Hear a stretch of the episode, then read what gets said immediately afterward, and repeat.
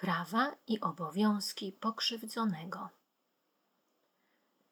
Czasami, oby jak najrzadziej, zdarza się tak, że ktoś określonym czynem wyrządzi nam krzywdę. Zostaniemy pokrzywdzeni i w sprawie tego czynu albo przeciwko osobie, która go dokonała, będzie prowadzone postępowanie karne. Czy nam, jako pokrzywdzonym, będą przysługiwać jakieś uprawnienia w toczącym się postępowaniu? Inaczej mówiąc, czy będziemy mieli jakiś wpływ na to postępowanie i czy nasze prawa będą w jakiś sposób chronione? Oto zestaw podstawowych uprawnień i obowiązków pokrzywdzonego przysługujących w postępowaniu karnym. Po pierwsze, kto to jest pokrzywdzony? Pokrzywdzony w postępowaniu karnym to osoba, której dobro zostało bezpośrednio naruszone lub zagrożone przez przestępstwo. Uwaga, pokrzywdzonym może być zarówno osoba fizyczna, jak też osoba prawna. Tak, osoba prawna, na przykład jakaś firma, spółka, także może uzyskać status pokrzywdzonego i występować w charakterze strony w postępowaniu karnym. Teraz, jeżeli jednak pokrzywdzonym jest osoba fizyczna, i teraz, jeżeli pokrzywdzony jest małoletni albo całkowicie lub częściowo ubezwłasnowolniony, bądź też z innego powodu nieporadny, to jego prawa może wykonywać przedstawiciel ustawowy lub opiekun tego małoletniego, tej osoby ubezwłasnowolnionej lub z innego powodu nieporadnej. Kolejna sprawa. Jeżeli pokrzywdzony nie żyje, to prawa zmarłego, tego zmarłego pokrzywdzonego, może również wykonywać osoba najbliższa. W postępowaniu przygotowawczym, które poprzedza ewentualne wniesienie sprawy do sądu, pokrzywdzony jest stroną procesową. Jakie uprawnienia przysługują pokrzywdzonemu? Po pierwsze, pokrzywdzony ma prawo do korzystania z pomocy wybranego przez siebie pełnomocnika, którym może być adwokat lub radca prawny. Pokrzywdzony może sobie ustanowić nawet trzech, ale nie więcej, pełnomocników jednocześnie. Jeżeli pokrzywdzony wykaże, że nie stać go na pełnomocnika, w tym sensie, że nie może sobie sam ustanowić pełnomocnika, napisać pełnomocnictwa i zapłacić temu pełnomocnikowi, sąd może wyznaczyć pokrzywdzonemu pełnomocnika z urzędu. Jakie jeszcze ma prawo pokrzywdzony? Pokrzywdzony ma prawo do złożenia zażalenia na konkretne postanowienia kończące postępowanie, czyli na postępowanie, na postanowienie o odmowie wszczęcia postępowania przygotowawczego, na postanowienie o umorzeniu śledztwa lub o umorzeniu dochodzenia. Pokrzywdzony ma także prawo do złożenia zażalenia na bezczynność organu jeżeli w ciągu sześciu tygodni od złożenia przez pokrzywdzonego zawiadomienia o przestępstwie nie został on powiadomiony o wszczęciu albo o odmowie wszczęcia śledztwa lub dochodzenia. 3. Pokrzywdzony ma prawo do składania wniosków o przeprowadzenie przez policję lub prokuratora określonej czynności lub konkretnego dowodu, np. przesłuchania wskazanego świadka, zbadania dokumentu, przeprowadzenie eksperymentu procesowego, dokonania oględzin.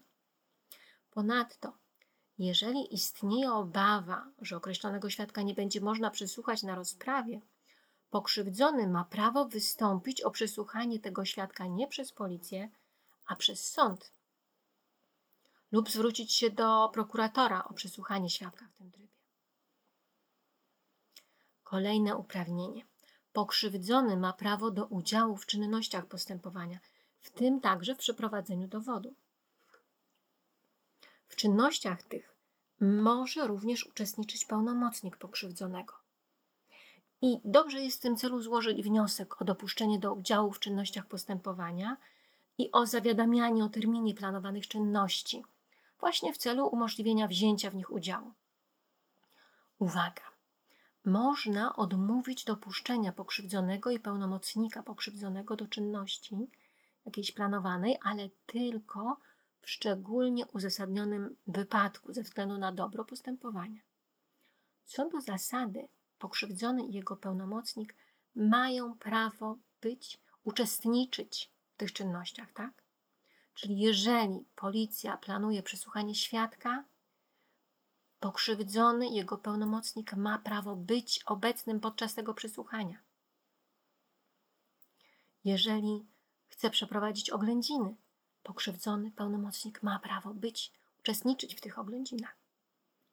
Kolejne uprawnienie. Pokrzywdzony ma prawo do doręczenia mu postanowienia o dopuszczeniu dowodu z opinii biegłego, a także prawo do wzięcia udziału w przesłuchaniu biegłego oraz prawo do zapoznania się z jego pisemną opinią. Kolejne ważne uprawnienie. Pokrzywdzony ma prawo dostępu do akt sprawy, do sporządzania odpisów i kopii. Uwaga, można odmówić dostępu do akt wyłącznie ze względu na ważny interes państwa lub ze względu na dobro postępowania. No, czasami akurat ta podstawa bywa nadużywana. Kolejne uprawnienie. Pokrzywdzony ma prawo do złożenia wniosku o skierowanie sprawy do postępowania mediacyjnego w celu pogodzenia się z podejrzanym. E, co, co ważne, pozytywne wyniki przeprowadzonej mediacji są potem brane e, przez, e, przy wymiarze kary przez sąd. Brane pod uwagę przez sąd przy wymiarze kary. Kolejne uprawnienie w określonych przypadkach po powtórnym wydaniu przez prokuratora postanowienia o odmowie wszczęcia lub o umorzeniu postępowania, pokrzywdzony ma prawo do wystąpienia do sądu ze własnym aktem oskarżenia. Uwaga, taki akt oskarżenia powinien zostać sporządzony przez adwokata lub przez radcę prawnego. Kolejne dziewiąte już uprawnienie. W przypadku skierowania aktu oskarżenia przez prokuratora, pokrzywdzony ma prawo występować w sprawie w charakterze oskarżyciela posiłkowego. Tylko uwaga, taki pokrzywdzony zostaje zawiadomiony o tym uprawnieniu. To znaczy o uprawnieniu do złożenia sądowi oświadczenia, że chce występować w sprawie w charakterze oskarżyciela posiłkowego. Jeżeli w określonym terminie pokrzywdzony nie złoży takiego oświadczenia, że będzie działał w charakterze oskarżyciela posiłkowego, to utraci prawa strony czyli nie będzie mógł aktywnie uczestniczyć w dalszym toku postępowania, nie będzie mógł składać wniosków dowodowych, nie będzie mógł zadawać pytań, nie będzie mógł co do zasady skarżyć wydanego wyroku. Takie oświadczenie o wstąpieniu, o, o wstąpieniu do sprawy w charakterze oskarżyciela posiłkowego należy złożyć na piśmie albo ustnie, najpóźniej aż do rozpoczęcia przewodu sądowego na rozprawie głównej. Tak? To są uprawnienia naprawdę bardzo duże. Trzeba z nich korzystać. Uprawnienia pokrzywdzonego. Ale oprócz uprawnień pokrzywdzony ma także w postępowaniu przygotowawczym określone obowiązki. I do czego pokrzywdzony jest zobowiązany? Po pierwsze, obowiązany jest wskazać adres dla doręczeń w kraju wówczas, kiedy przebywa za granicą. Uwaga, w przeciwnym wypadku pisma wysłane na ostatnio znany adres w kraju zostanie uznany za skutecznie doręczony, a czynność lub rozprawa zostanie przeprowadzona pod nieobecność pokrzywdzonego. Niewskazanie adresu może również uniemożliwić złożenie wniosku zażalenia lub apelacji z powodu upływu terminów. Drugi obowiązek należy podać nowy adres w przypadku zmiany miejsca zamieszkania lub pobytu przeciwnym wypadku pismo wysłane na dotychczasowy adres zostanie uznane za skutecznie doręczone, a czynność lub rozprawa zostanie przeprowadzona pod nieobecność pokrzywdzonego. Niewskazanie adresu może również uniemożliwić złożenie wniosku zażalenia lub apelacji z powodu no właśnie upływu terminów, które liczy się od dnia doręczenia.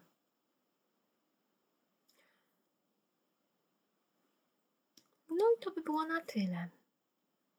Zachęcam do zapamiętania tych uprawnień i obowiązków i korzystania z nich.